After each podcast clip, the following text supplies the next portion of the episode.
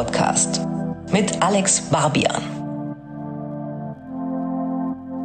Sinus Podcast, Episode 15, August 2022. Ich bin Alex Barbian. Schön, dass ihr am Start seid.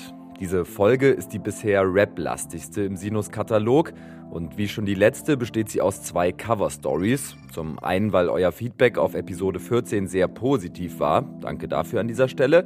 Zum anderen, weil die Gespräche mit den beiden Künstlern, um die sich diese Folge dreht, einfach zu intensiv waren, um sie nicht komplett mit euch zu teilen. Mein erster Gast ist Lance Butters. Mit ihm hatte ich ein gnadenlos ehrliches Gespräch über die von Depression, Selbstzweifel, Abfucks aufs Künstlerdasein und Therapie geprägten letzten zwei Jahre seiner Karriere. Ähnlich wie um Lance war es auch um Shaka One für längere Zeit still, der erzählt im zweiten Teil der Sendung von Prioritätenverschiebungen in seinem Alltag, warum er Fan des Analogen ist und wie es zum einen oder anderen musikalischen Experiment auf seiner neuen Platte S1 gekommen ist. Falls ihr direkt zum Interview mit Schacke springen wollt, findet ihr den nötigen Timecode unten in den Show Notes. Und für den Fall, dass ihr Sinus neu entdeckt habt, freue ich mich sehr über neue Abonnements und bestenfalls gute Bewertungen. Sinus Cover Story.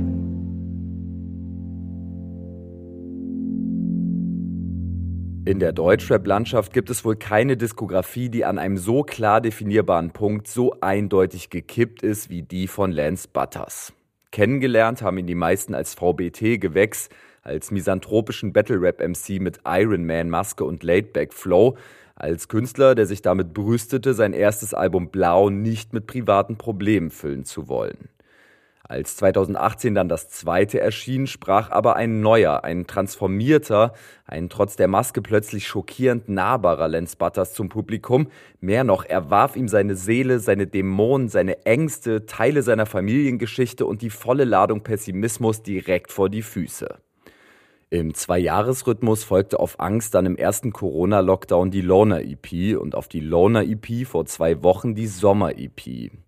Anders als es der Name vermuten lässt, tritt Lance neue Veröffentlichung in die Fußstapfen des bleiernen Angst-Albums. Sommer legt neue Einblicke in ein marodes Seelenleben offen, dokumentiert, begleitet von Tropfsteinhöhlen, Soundästhetik und dumpfen Paukenschlägen, die steinige Reise eines Menschen, der 2020 selbstredend am Ende war und nur durch schonungslose Selbstanalyse und intensive Therapiesitzungen wieder ins Leben zurückgefunden hat.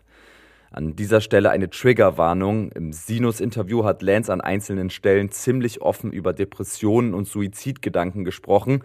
Betroffene oder Menschen, die das potenziell belasten könnte, sollten das wissen. Scheut euch, falls es euch nicht gut geht, nicht davor, euch Hilfe zu suchen. In den Show Notes findet ihr den Kontakt der Deutschen Depressionshilfe, an die ihr euch jederzeit anonym wenden könnt. Das letzte Interview habe ich mit Lance Butters im Kontext der Loner EP geführt. Aus diesem Interview habe ich zu Beginn des Sinus-Gesprächs zitiert, das ihr im Folgenden hört. Damals hast du unter anderem gesagt, dass du es dir selbst nicht antun wolltest, nach Angst aus 2018 eine Art Angst 2 zu ja, machen. Ja. Weshalb dann eben die zwar auch düstere, aber doch auch ziemlich kämpferische, Mhm. ziemlich selbstbewusste, ziemlich wütende, ziemlich treibende Loner-EP entstanden ist Ja. Der jetzt aber im August 2022 eine EP folgt, die in meiner Wahrnehmung eigentlich noch abgründiger ist, als es Angst damals war. Ja. Deswegen die Frage, bist du gegen deinen Willen ein Stück weit Die wieder in so eine Art Angstmodus abgerutscht? Kann man das so formulieren? Ich wollte damals nicht Selfish 2 machen. Ich wollte nicht Blau 2 machen. Ich will nicht Angst 2 machen. Ich werde auch nicht Sommer 2 machen wollen. So, und bei Loner, ich glaube, das war richtig geil, weil ich habe damals eine neue Zusammenarbeit gehabt mit Kidney Paradise, so, ähm, der jetzt auch die Platte produziert hat. Und dieser ganze Alltag, so wie ich, wie ich ihn verbracht habe, so, ich habe damals mit äh, Christian Eisern äh, auch zusammen in der WG gewohnt und so. Und ey, irgendwie war das so, das war so richtig entspannt und, und, und die Zusammenarbeit mit, mit, mit Kidney war halt so, Mann, die hat einfach Bock gemacht. So, ich hatte so, so einen Typ, der mir so super viel Input musikalisch gegeben hat. Also einfach nur durch seine Produktion. Ich hatte damals so ein bisschen was geschrieben. Also ich kann es ja mal grob sagen. So, ich hatte so, so 50% von Loner, dem ersten Part hatte ich so. Dann hatte ich so von Riot hatte ich so die Hälfte der Hook und so die Hälfte des ersten Parts. Und bei Geld hatte ich nur die Hook. Und bei Therapie, also die Hook von Therapie, also dieses Ganze mit der Bridge, so äh, bla bla, nein, ich lebe für mein OG-Kush, bla, diese ganze Stuff. Ernsthaft, das ist eine Textzeile, die ich seit 2014 in meinem Ideenordner habe. Ich hatte damals schon einen Beat bei Blau, wo ich den so gerappt habe. Also nur die Hook und die Bridge, nicht die Parts. Und dann dachte ich damals, nee, ich habe schon genug über Kiffen gerappt darauf, lassen wir das. Und seit 2014, immer wieder, wenn ich so meine Ideen gucke, wo so ein paar Reime drin sind oder so, da steht manchmal auch nur drin so Track über XY, Track über iPhone zum Ja. Beispiel. Und dann weiß ich so, ah, da wollte ich ja mal was schreiben. So. Und bin ich zu Phil, habe mich mit ihm getroffen im Studio und habe zu ihm gesagt, Diggi, lass mal aufnehmen. So. Und dann habe ich das aufgenommen und gesagt, ich brauche hierfür Beats. Das ist das, was ich habe. Dieses hier ein bisschen, da ein bisschen, da ein bisschen. Und dann kam der um die Ecke und haut das auf die. Dann haut er das und dann habe ich Riot umgeschrieben. Dann habe ich Loner nochmal umgeschrieben. Dann habe ich Geld komplett verworfen, die Hook gelassen, alles anders gemacht. Bla bla bla. Und darum, ich weiß, warum diese Aussage zustande kam, weil ich so Bock hatte, weil mir tat das voll gut nach einer Platte wie Angst. Einfach Mucke zu machen. So, ich konnte mein Standing und mein Mindset, so auch meine Anti-Haltung und, und so, diesen ganzen Stuff, ich konnte trotzdem zeigen, so, ich bin immer noch hier sind auch Sachen über Depression oder über diese Leistungsgesellschaft und so, aber ohne dass es so, es ging nicht so um mich, es war so, ja klar, ist meine Ansicht, aber das war so unbeschwert. Ich habe das, glaube ich, dann in sechs Wochen fertig geschrieben. Das kenne ich nicht. Dann haben wir diese Videos gemacht. Wir haben ja damals am 21. April kam die Platte raus. Am 8. April haben wir dem Label gesagt, wir wollen das jetzt raushauen. Jetzt. Jetzt. Und da habe ich, da hatte ich am 8. April hatte ich noch nicht unterschrieben gehabt. Ich war, also ich hatte den Vertrag, ich hatte noch nicht mal unterschrieben gehabt. Und da haben wir innerhalb von zwölf Tagen Cover entstehen lassen, Tourplakat, eine Tour geplant, das Loner-Video, alles in zwölf Tagen. Einfach schnell raus, weil es so Bock gemacht hat. Und darum war ich so, ich will keine Angst 2 machen.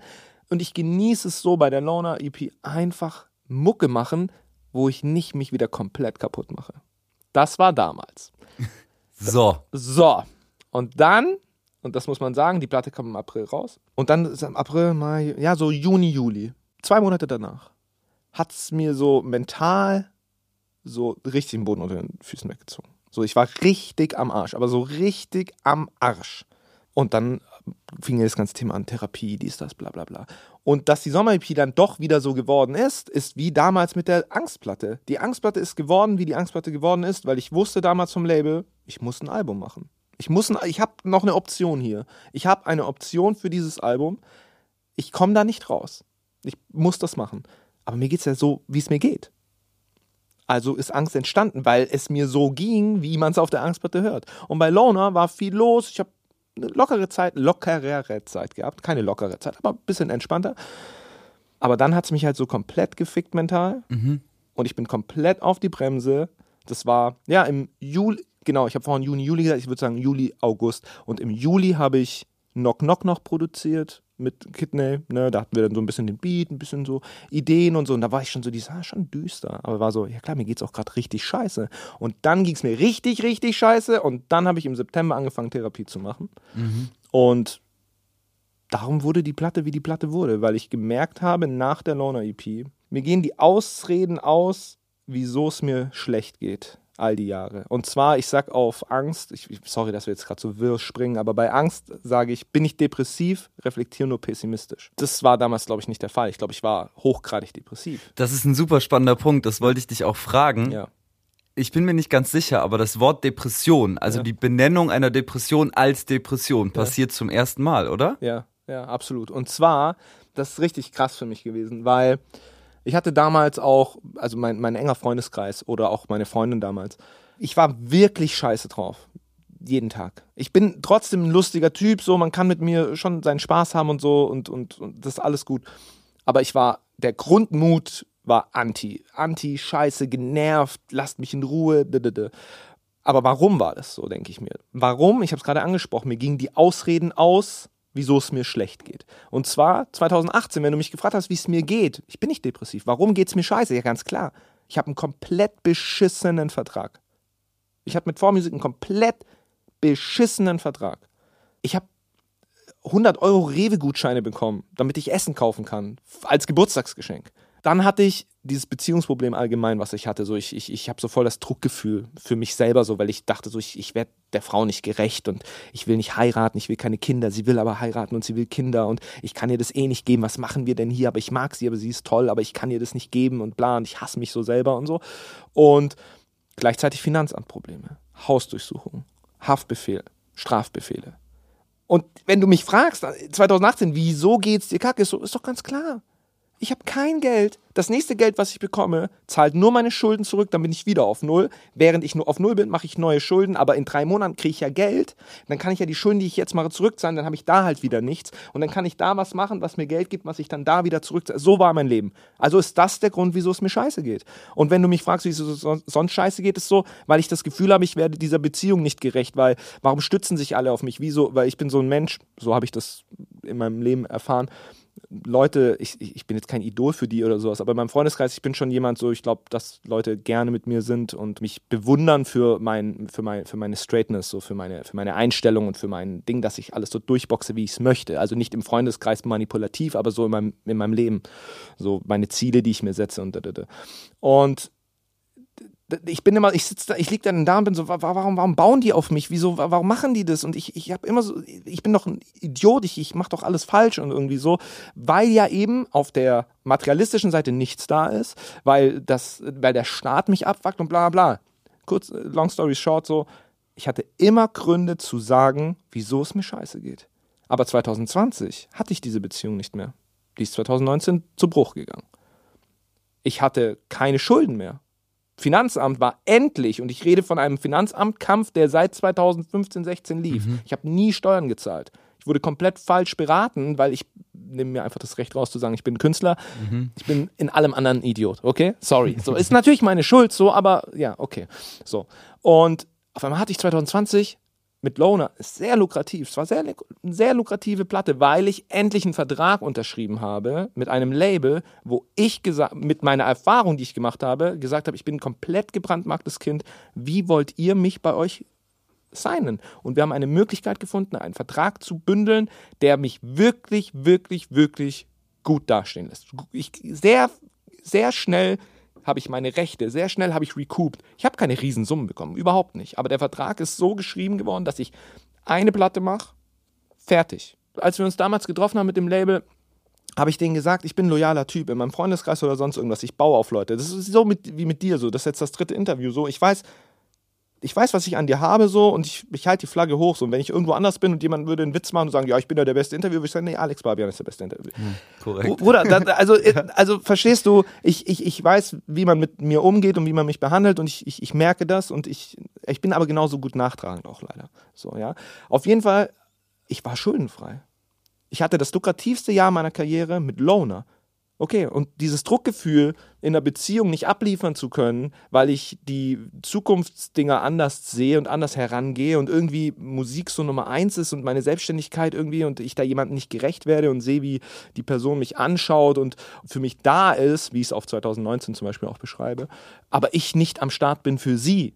Einfach nur den Fakt, ich bin so ein logischer Mensch, dass ich irgendwann meinen Kopf nur noch sprechen lassen habe und nicht mein Herz. Und ich war so, faktisch ist das eine tolle Frau, faktisch möchte ich mit ihr sein, aber dass das nicht funktioniert, hat mich halt einfach ja. gestresst. So, und auf einmal stehst du da 2020 und merkst, diese ganzen Ausreden, du hast keinen Finanzamtstress mehr.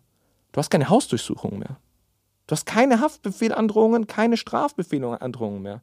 Aber warum zum Fick geht's mir so beschissen? Wieso sitze ich da, wie ich vor zwei Jahren, als ich diese tausend Gründe hatte? Und dann habe ich gemerkt, so, dass Kleinigkeiten in meinem Leben, Kleinigkeiten mich so aus der Bahn werfen, dass ich dann gesagt habe, Bremse, ich muss in Therapie. Mhm. Und dann habe ich erstmal zehn Monate effektiv Therapie gemacht und dann kam Sommer raus. Ja. ja. Dann vielleicht ähm, ein Punkt, der mir entgegengesprungen ist auf der EP. Du beschreibst dich als Leitfigur für die Verlorenen, obwohl du selbst verloren bist oder mhm. vielleicht warst in einer bestimmten Zeit. Mhm hatte ich vielleicht auch diese Verantwortung, die mit dieser Rolle einhergeht, Leitfigur für die Verlorenen mhm. zu sein in den letzten Jahren und gerade eben nach Loner zusätzlich kaputt gemacht, auch während der ganzen Pandemiezeit. Krass, äh, interessante Ansicht. Ähm, nee, tatsächlich gar nicht. Also, es ist eher andersrum. Also ich habe nicht das Gefühl, dass ich für die Fans das machen muss. Das wird niemals passieren, dass ich das für die Fans mache. Ich mache das und die, den Fans gefällt das. Die Fans, wie das klingt. Aber es ist so, dass ich jahrelang, ich habe einfach nur Mucke gemacht. Ich rede davon, ich habe es einfach, ich habe es nie verstanden, dass wir bei Selfish damals 3000 Platten verkauft haben. Habe ich nicht verstanden, denn ich sitze da und ich schreibe irgendeine Scheiße. Und nicht, dass ich die Scheiße fand, aber ich fand das witzig. So, ich war so, So, ist geil. Kein Manifest. Ja, nein, halt einfach so, weißt du, einfach rappen, Mann. Einfach rappen mit, mit dem Input, mit dem ich aufgewachsen bin. So, dieses, das war halt leider sehr viel frauenfeindliches Zeug. So, ist nicht geil, so, ist auch nicht gut gealtert. Aber stylisch war es verdammt nochmal schon. So. ja. Und durch die Angstplatte und durch die Loner. Aber mit der Angst fing das an und mit der, mit der, mit der Loner-Platte hat sich das wirklich festgesetzt, dass ich gemerkt habe, so dieses, krass, da gibt es viele, die auf mich bauen. Und ich habe es, und darum diese Zeile, ich habe es nicht verstanden, weil ich bin so, jetzt gucken die auf mich, aber ich bin halt selber voll am Arsch. Aber das ist ja genau das, warum die auf mich gucken. Weil die sagen nicht so, ich will so sein wie du, ich will so depressiv sein wie du, ich will so sein, wie du auf Mark sein bist oder auf Riot oder bla, sondern die sagen so, dadurch, dass du so bist, fühle ich mich verstanden. Und darum bin ich eine Art Leitfigur. Aber das hat mich nicht tatsächlich nicht kaputt gemacht, weil das ist halt nur Internet. Ich drücke halt bei meinem iPhone auf die rechte Taste und dann ist der Bildschirm dunkel. Und dann ist so, dann ist es weg. Ich habe keine Berührung damit. Okay, setzt dich insofern auch nicht unter Druck. nee, Ich habe so ein bisschen das Gefühl gehabt, dass speziell eben die Songs Knock Knock und auch Stille, ja. wie so, ich sag mal, tagebuchartige Fragmente aus genau dieser Zeit sind, also aus 2020. Ja. In der dich eben die Panik, dieses, dieses Hinterkopfkribbeln, so beschreibst du es ja auch. So war es irgendwie, auch, ja. Fast gekillt haben, muss man ja wirklich so sagen. Ja. Genau. Unterschreibst du das so?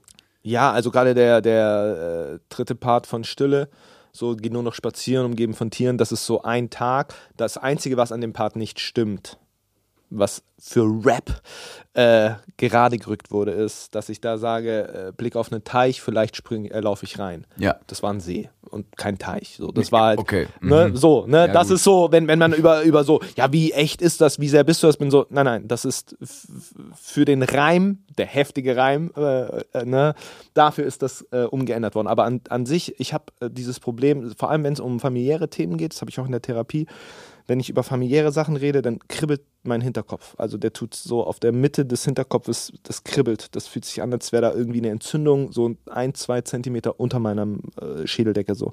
so. Und wenn man das löst in meiner Therapie, in der ich bin, in dem Moment äh, ist das auch auf einmal weg. So, also das ist ganz schön so. Tatsächlich, wenn man sehr schnell Response bekommt, so dieses, wow, du hast gerade irgendwas gelöst. So. Und ähm, ja, das ist genau, in, also das ist in dieser Zeit passiert. Und zum Beispiel, was man auch sagen kann, ist beim, bei dem zweiten Part von Stille. Den ersten Part habe ich relativ schnell geschrieben, den zweiten Part habe ich bis zur Hälfte geschrieben, so bis zur zehnten Zeile oder so. Das sind immer 16 Zeilen, glaube ich. Und die letzten sechs Zeilen hatte ich nicht. Ich hatte die letzten sechs Zeilen nicht und ich saß abends im Studio und da habe ich Pause gedrückt und dachte so, was, scheiß drauf, pack dein Zeug, geh nach Hause. Aber was willst du eigentlich dann noch sagen auf diesem Part? Und das klingt jetzt richtig kitschig so, was ich sage.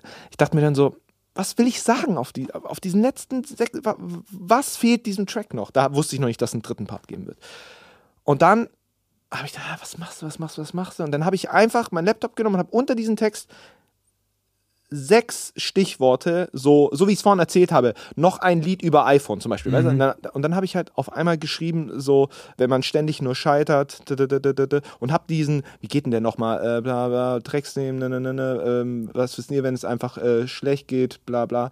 Dann habe ich so, wenn man im Zimmer sitzt, dabei verinnerlicht, äh, und hab diese letzten sechs Zeilen halt geschrieben und hab die dann so durchgelesen, war so, die reimen sich und bis auf ein, zwei Silben in jeder Zeile ist das, was ich geschrieben habe, die sechs, letzten sechs Zeilen von Stille.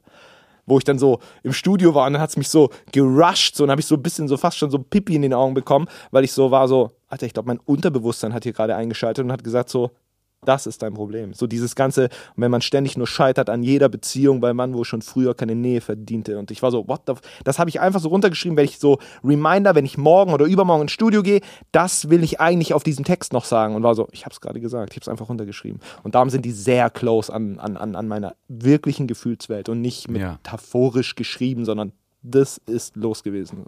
Ja. Krass. Das bedeutet auch im Umkehrschluss, diese EP dokumentiert eigentlich den, den Therapieverlauf Absolut. ein Stück weit. Und Absolut. die beiden Songs sind auch entstanden, bevor du die Therapie angetreten hast. Genau, also Knock Knock ist im, im, im, August, Juli oder August äh, entstanden, als wir den ersten Kreativurlaub hatten. Da ging es meinem Produzenten nicht so gut.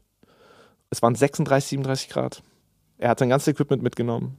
Es stand bei 36 Grad in Boxershorts, stand er an seinem Riesenequipment. Ich war in Boxershot da gesessen und hing durch und ich glaube, wir haben Fall Guys oder so ein Scheiß gespielt, so ein Billo-Spiel. Und äh, dann hat er diesen Knock-Knock-Beat gemacht und ich war so, what the fuck? Und dann habe ich ihm nur gesagt in der Hook, ich hatte noch nicht mal die Hook und da ist ja dieses, dieser Sog-Sound drin, der sich so runterzieht. Ja. Und ich, hab, ich hatte noch gar nichts und ich war so, die Hook braucht so einen Sog. Das muss so klingen, als würde dich das runterziehen. So, und da ist Knock Knock entstanden. Erster Part und Teil der Hook. Stille genauso. Und dann bin ich nach Hause und Stille ist parallel zu meinen ersten drei Sitzungen Therapie entstanden und war dann, war dann eigentlich so gut wie fertig.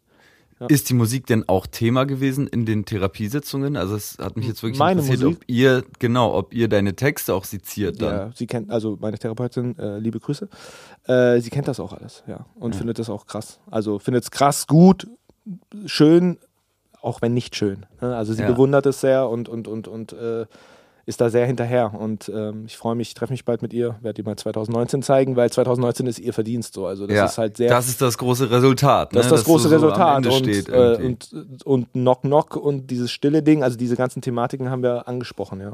Ja, genau. Also Knock Knock würde ich trotzdem gerne noch mal irgendwie tiefer rein, weil mich der Hau Song raus, krass beeindruckt hat und auch das, das Danke. dazugehörige Video. Ja, krass. Ja. Der Song beschreibt ja irgendwie einen, ich sag mal, von der Depression komplett überschatteten Gesamtzustand, ne? Ja.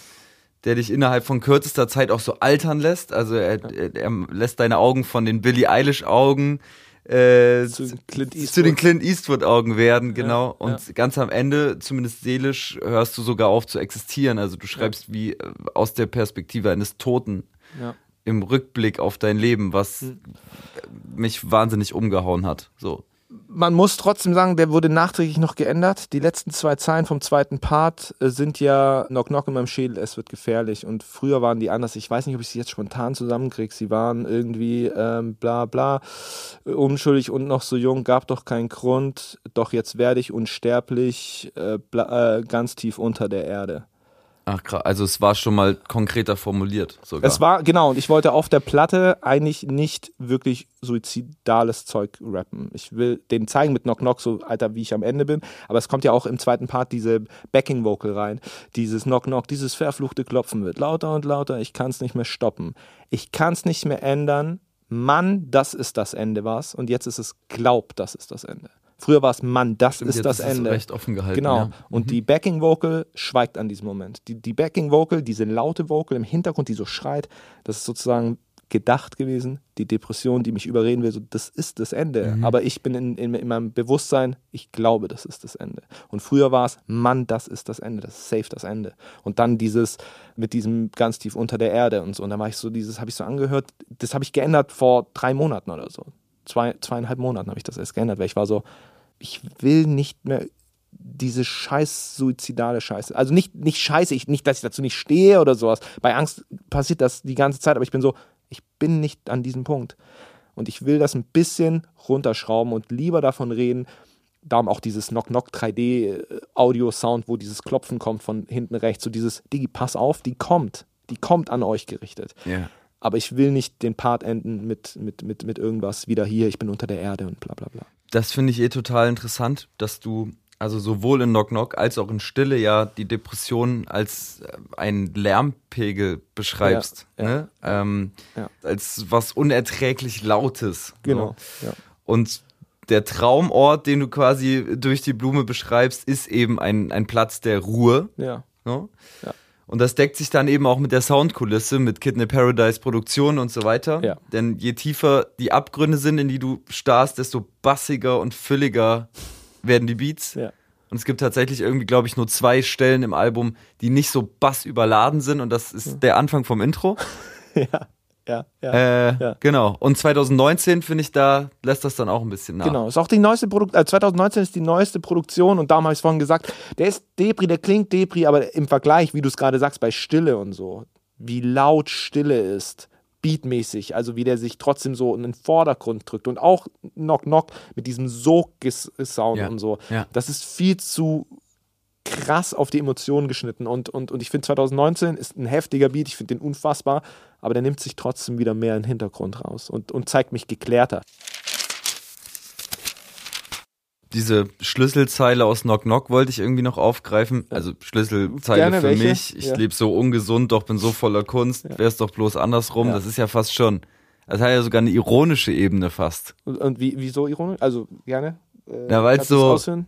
Naja, dieses wär's doch bloß andersrum. Ich finde, das, das, das ist so, so ein super einfacher Gedanke, Ja, aber da ja. steckt so, so, viel drin du, und ich, ja. das ist wie so ein Joke. Ja. So. Ich habe die voll oft zitiert bekommen, die Zeile, dass voll viele Leute damit so relaten können oder das kennen. Und bei Ja, mir ist ja so, sorry, aber die ist, das ist ja g- riesiger Komplex gebündelt in zehn Wörtern.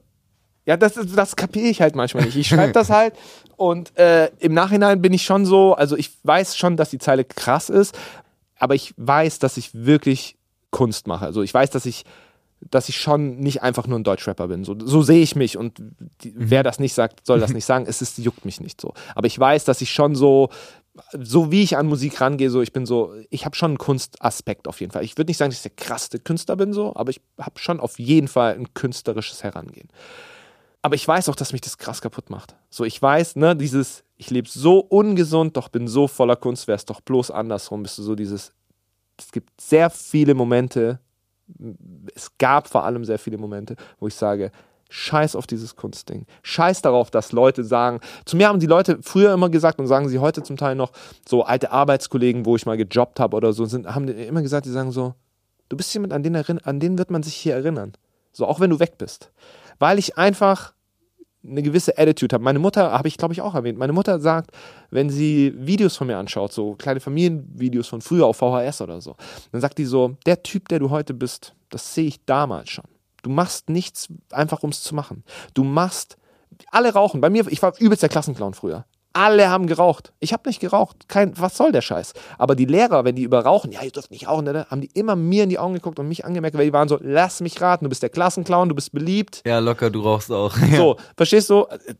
Wegen banales Beispiel. alle anderen. Ja, genau, aber banales Beispiel. Aber genau solche Sachen sind das. Und, und ich weiß, dass ich ein Charakter bin, auch im echten Leben so. Also ich bin jetzt, nochmal, ich komme mir darauf, jetzt kann ich laufe nicht rum und sage, so, ja, ist auch cool mit Lance Butters sein. Überhaupt nicht. Aber ich weiß, dass Leute, die mich kennen, wissen so dieses, da ist irgendwas, das eckt auch mal an, aber da ist, das ist meine Haltung. Und diese Zeile, ich lebe so ungesund, doch bin so voller Kunst, ist oft dieser Moment, wo ich sage, hey, lass mich simpler sein, gesünder leben, weil diese Kunst ist Fluch und Segen so. Ich weiß es krass zu schätzen, aber ich weiß auch, dass es wirklich was mit mir macht, weil ich so kompliziert in meinem Kopf bin und mit Werten in dieser fucking Welt lebe, die mich einfach immer wieder unglücklich machen. So, ja. Darum ist, ich glaube, darum hat die Zeile, ja, ja, die ist eine gute Zeile, glaube ich jetzt.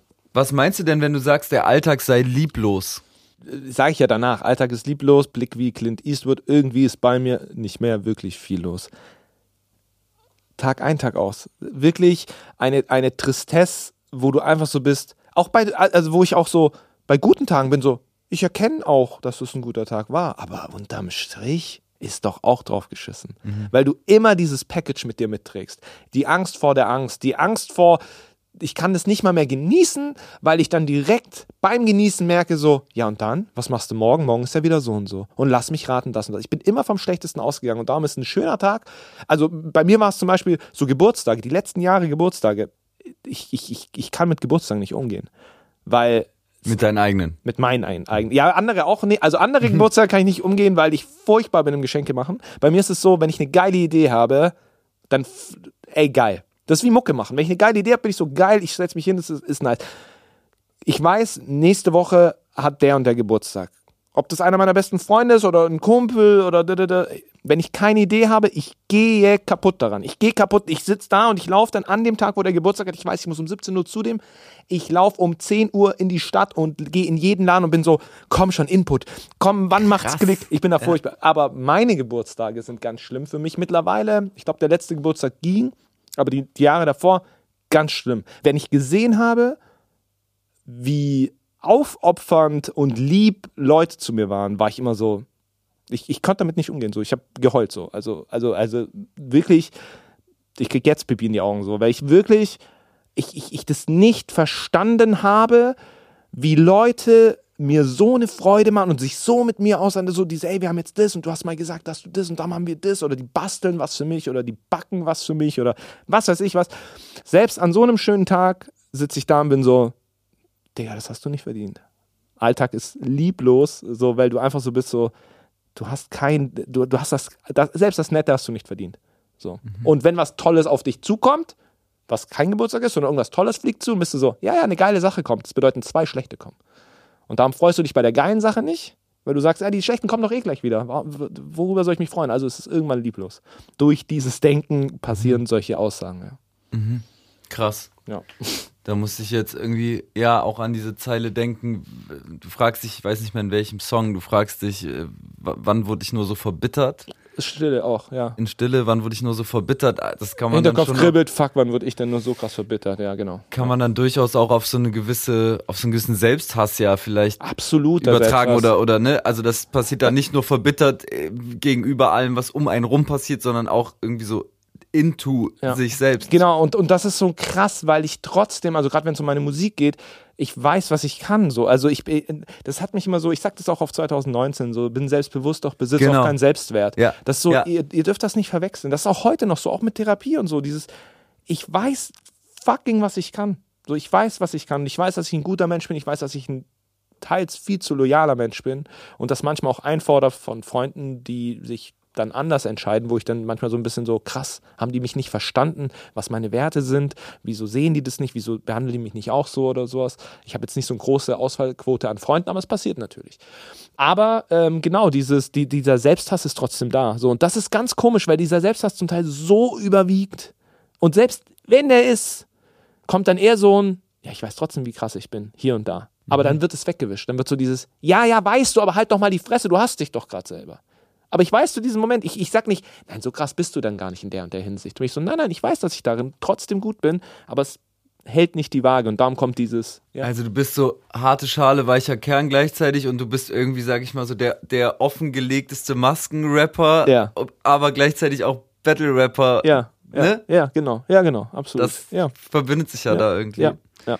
Die letzte Frage wäre, ob du eine Antwort gefunden hast auf die Frage, sag, wer rettet mich? Das ist ja sozusagen die letzte Zeile im ersten Song im Intro. Bist du der Antwort zumindest auf diese Frage ein Stück näher gekommen? Durch die EP, durch Es- die Therapie? das klingt vielleicht ein bisschen ignorant und ich weiß, dass es nicht genauso ist, aber als ich das geschrieben habe und das Ende von diesem Part hatte, wo es sich so sagt, wer rettet mich, musste ich sehr viel an das Intro von Angst denken. Keiner jagt mir Angst ein. Ich habe nur Angst vor mir selbst. Hier ist es, wer rettet mich? Und es klingt jetzt doof, aber ich kann es vielleicht versuchen zu erklären. Ich habe es noch nicht so ausgedacht in meinem Kopf. Ich, ich alleine, ich rette mich. Ich rette mich durch, weil, und, und das meine ich nicht arrogant und, oder ignorant, sondern dankbar. Ich, ich rede von purer Dankbarkeit, dass ich mich rette. Denn ich, es ist nicht selbstverständlich. Weißt du, ich bin, ich bin nicht 18 Jahre alt. Ich merke das in der heutigen und das ist oft, ein, das ist oft eine Erleichterung, denn ich will keine Kinder. So, auf gar keinen Fall. Ich will nicht heiraten, ich will alleine wohnen, ich möchte nicht mit einer Frau zusammen wohnen. Ich möchte das alles nicht. Und zum Teil habe ich auch Angst um die Welt, ja, und, und, und um die neue Generation. Aber die neue Generation gibt mir hier und da, und ich weiß, es gibt solche und solche, und die gibt es auch in den Generationen vor denen, also auch in unserer, ja. Aber die wachsen viel, viel bewusster auf. Ja, die haben von Politik ein bisschen mehr Ahnung, obwohl ich sagen würde, da sollen sich viele raushalten, weil das macht dich kaputt, so, wenn du zu sehr drin bist. So, ich weiß, man muss was machen, aber Kann, kann, kann, kann, kann genau. Mhm, ja. Aber mir ist zum Teil bewusst, dass es für mich in meiner Generation nicht selbstverständlich ist, dass ich diesen eigenen Antrieb habe. Dieses zu sagen, wer rettet mich und die Antwort für mich runtergebrochen. Und ich weiß, dass meine Therapeutin mich rettet. Freunde und Freundinnen mich retten. Meine Ex-Freundin mich damals sehr krass gerettet hat. Alles, was ich habe, so. Aber das runterzubrechen auf ich rette mich ist, ich habe ein Bewusstsein und ich bin dankbar dafür, dass ich trotz der Welt, in der ich lebe, offen genug bin, einen guten Freundeskreis zu haben, der mich stützt, die Gabe zu haben, dass ich über mir stehe und sage, ich erkenne gerade, ich brauche professionelle Hilfe. Ich ziehe mich da raus. Ich ziehe mich, mich da raus. Und das ist gar nicht so ein, so ein, hey, du musst es einfach anpacken. Das ist einfach so ein, hey, wer rettet mich? Ich rette mich. Und ich bin fucking dankbar dafür, dass ich diesen Antrieb habe und dass ich, und wenn es auf, auch um Musik geht, der klügste Schritt wäre gewesen in einer Pandemie, wo es keine Touren gab und sonst irgendwas, wäre der klügste Schritt gewesen, einfach Mucke zu machen. Und was habe ich gemacht? bei Loner, nochmal, Loner war die erfolgreichste Platte, weil meine Basis gut war endlich. Und was habe ich gemacht? Ich habe zehn Monate auf die Bremse gedrückt und habe gesagt, ich. Nur ich. Nur ich, weil sonst gibt es Lance Butters nicht mehr. Für niemanden mehr. Für meine Freunde, für meine Freundinnen, für, für, für meine Familie gibt das gibt, ich gehe kaputt daran. Und darum sagt, wer rettet mich? Ich. Ich bin der Grund, und das sage ich auch nochmal aus Respekt und Dankbarkeit an all meine Freunde und an all meine, an, an meine Surroundings. Aber ich und mein Antrieb und meine Expertise, wie ich mit mir umgehe, wenn es hart auf hart kommt, ist die Expertise, dass das Cover von, von Sommer mich zeigt, wie ich mein hellster innerer Punkt bin an der Oberfläche dieser Welt. So. Also, ja, und das ist nicht ignorant gemeint, wirklich nicht. Dieses, keiner hilft mir, nur ich kann das wieder machen. Nee, gar nicht. Ja. Ey, ich würde sagen, dann schließen wir das hier ab. Vielleicht nochmal mit einem Zitat. Bitte. Denn es ist kein Wunsch von mir, nur einfach glücklich zu sein. Nein, ich brauche auch Leid und will dran scheitern und stolz drauf sein, wenn ich es doch meister. Ja. All das finde ich. Das ist genau das. Konserviert eigentlich das auch ist, ganz viel, was wir besprochen haben. Ne? Das, ist, das ist das Ergebnis der Therapie. Das ist das Ergebnis, dass ich von beidem, also ich schöpfe von, ich mag Tage, an denen es mir schlecht geht. Mittlerweile. Ich, und das Geile ist, ich, ich, ich telefoniere viel mit Freunden und auch mit DAX, liebe Grüße von TSKR, mit dem ich seit 2000, also mit DAX, DAX habe ich früher äh, Selfish EP rausgebracht. Ja. Also der mhm. ist Day One so.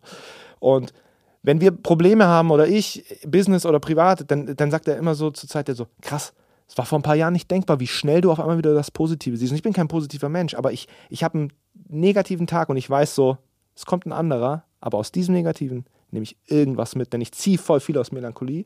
Und darum ist diese Zeile, gut, dass du die jetzt zitiert hast, dass diese letzten vier Zeilen, das ist das Mindset, wo ich fucking dankbar bin, dass ich da mittlerweile bin, dass ich sage, ich nehme beides dankend an. Ich weiß die guten Tage so viel mehr zu schätzen und habe nicht Angst, dass direkt ein schlechter kommt. Und wenn ein schlechter da ist, bin ich so, okay, ist nice.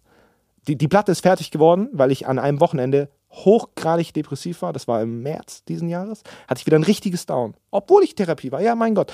Ich war richtig down im März, so richtig down an einem Sonntag. Und die Platte war bei 30 Prozent, 35. Ich habe nichts hingekriegt. Ich sage ja, ich habe nur Therapie gemacht. Und dann hatte ich so einen schlechten Tag, dass ich mich so angekotzt habe. Dann habe ich so auf meine Liste geguckt, mal so, das ist nicht mehr viel. Wenn es mir morgen besser geht, gehe ich ins Studio. Bin fünf Tage ins Studio gegangen, jede Woche und habe die Platte innerhalb von den nächsten acht Wochen fertig gehabt. Also darum auch dankbar sein. Gutes Zitat am Ende, ja.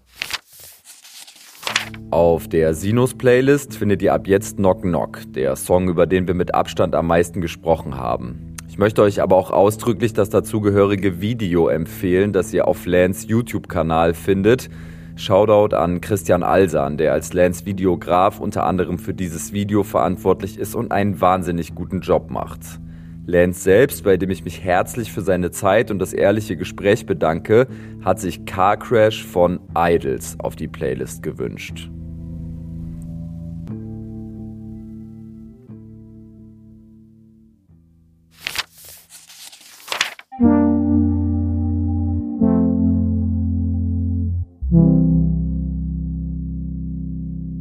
Bei Shake One geht's jetzt ein bisschen leichtfüßiger zur Sache. Völlig frei von Zweifeln und Ballast sind die Jahre seit seinem letzten Album Shakitistan allerdings auch nicht über die Bühne gegangen.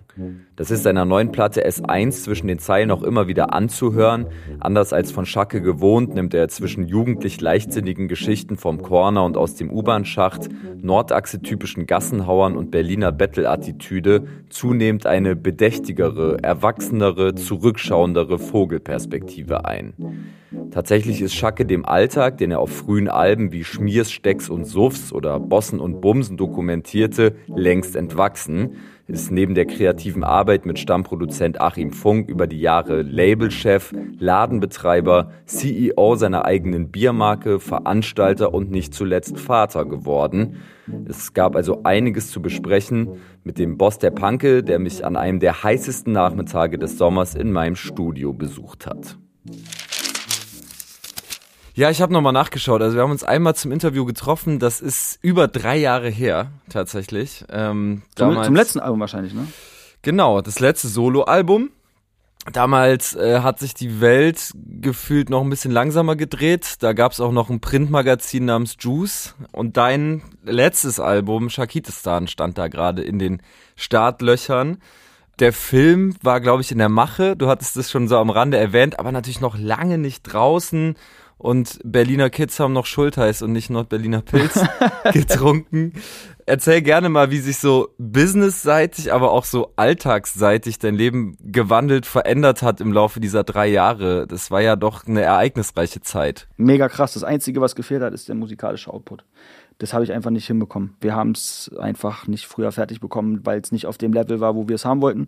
Ich weiß auch nicht. Das ist so, wenn du einmal die Woche ins Studio gehst und dann immer aber im Kopf hast, wir wollen öfter ins Studio dann schaffst du es vielleicht mal eine Woche lang drei Tage da zu sein, aber dann wieder eine Woche nicht. Und dann natürlich kannst du auch nicht erwarten, jetzt heute passiert das so, weißt du, ich meine, so, du brauchst ja diesen freien Kopf und es war sehr schwer, diesen freien Kopf zu haben. Also vor allem noch mehr zum Produzieren, weil ich kann ja schreiben, das ist, ich habe irgendwie nicht so einen, so einen typischen Ablauf beim Schreiben, das, das kommt einfach und dann weiß ich jetzt, jetzt also auch keine längeren Phasen der Blockade oder so. Am Anfang. Also das Album hat so gestartet, wir haben ja angefangen mit Lockdown 2020. Es war wie so, ey, wenn jetzt alles still steht, dann lass jetzt wieder Mucke machen. Und da hatten wir schon fast anderthalb Jahre keine neue Musik gemacht. Dieses Bierding zu machen, wenn man halt was machen will, was sich durchsetzt, wo man wirklich was, was durchzieht so, dann ist das halt, wenn Achim und ich das am Anfang haben es alleine gemacht, dann ist das schon eine 60-Stunden-Woche. Oder sagen wir eine 40-Stunden-Woche, wie wir es gemacht haben.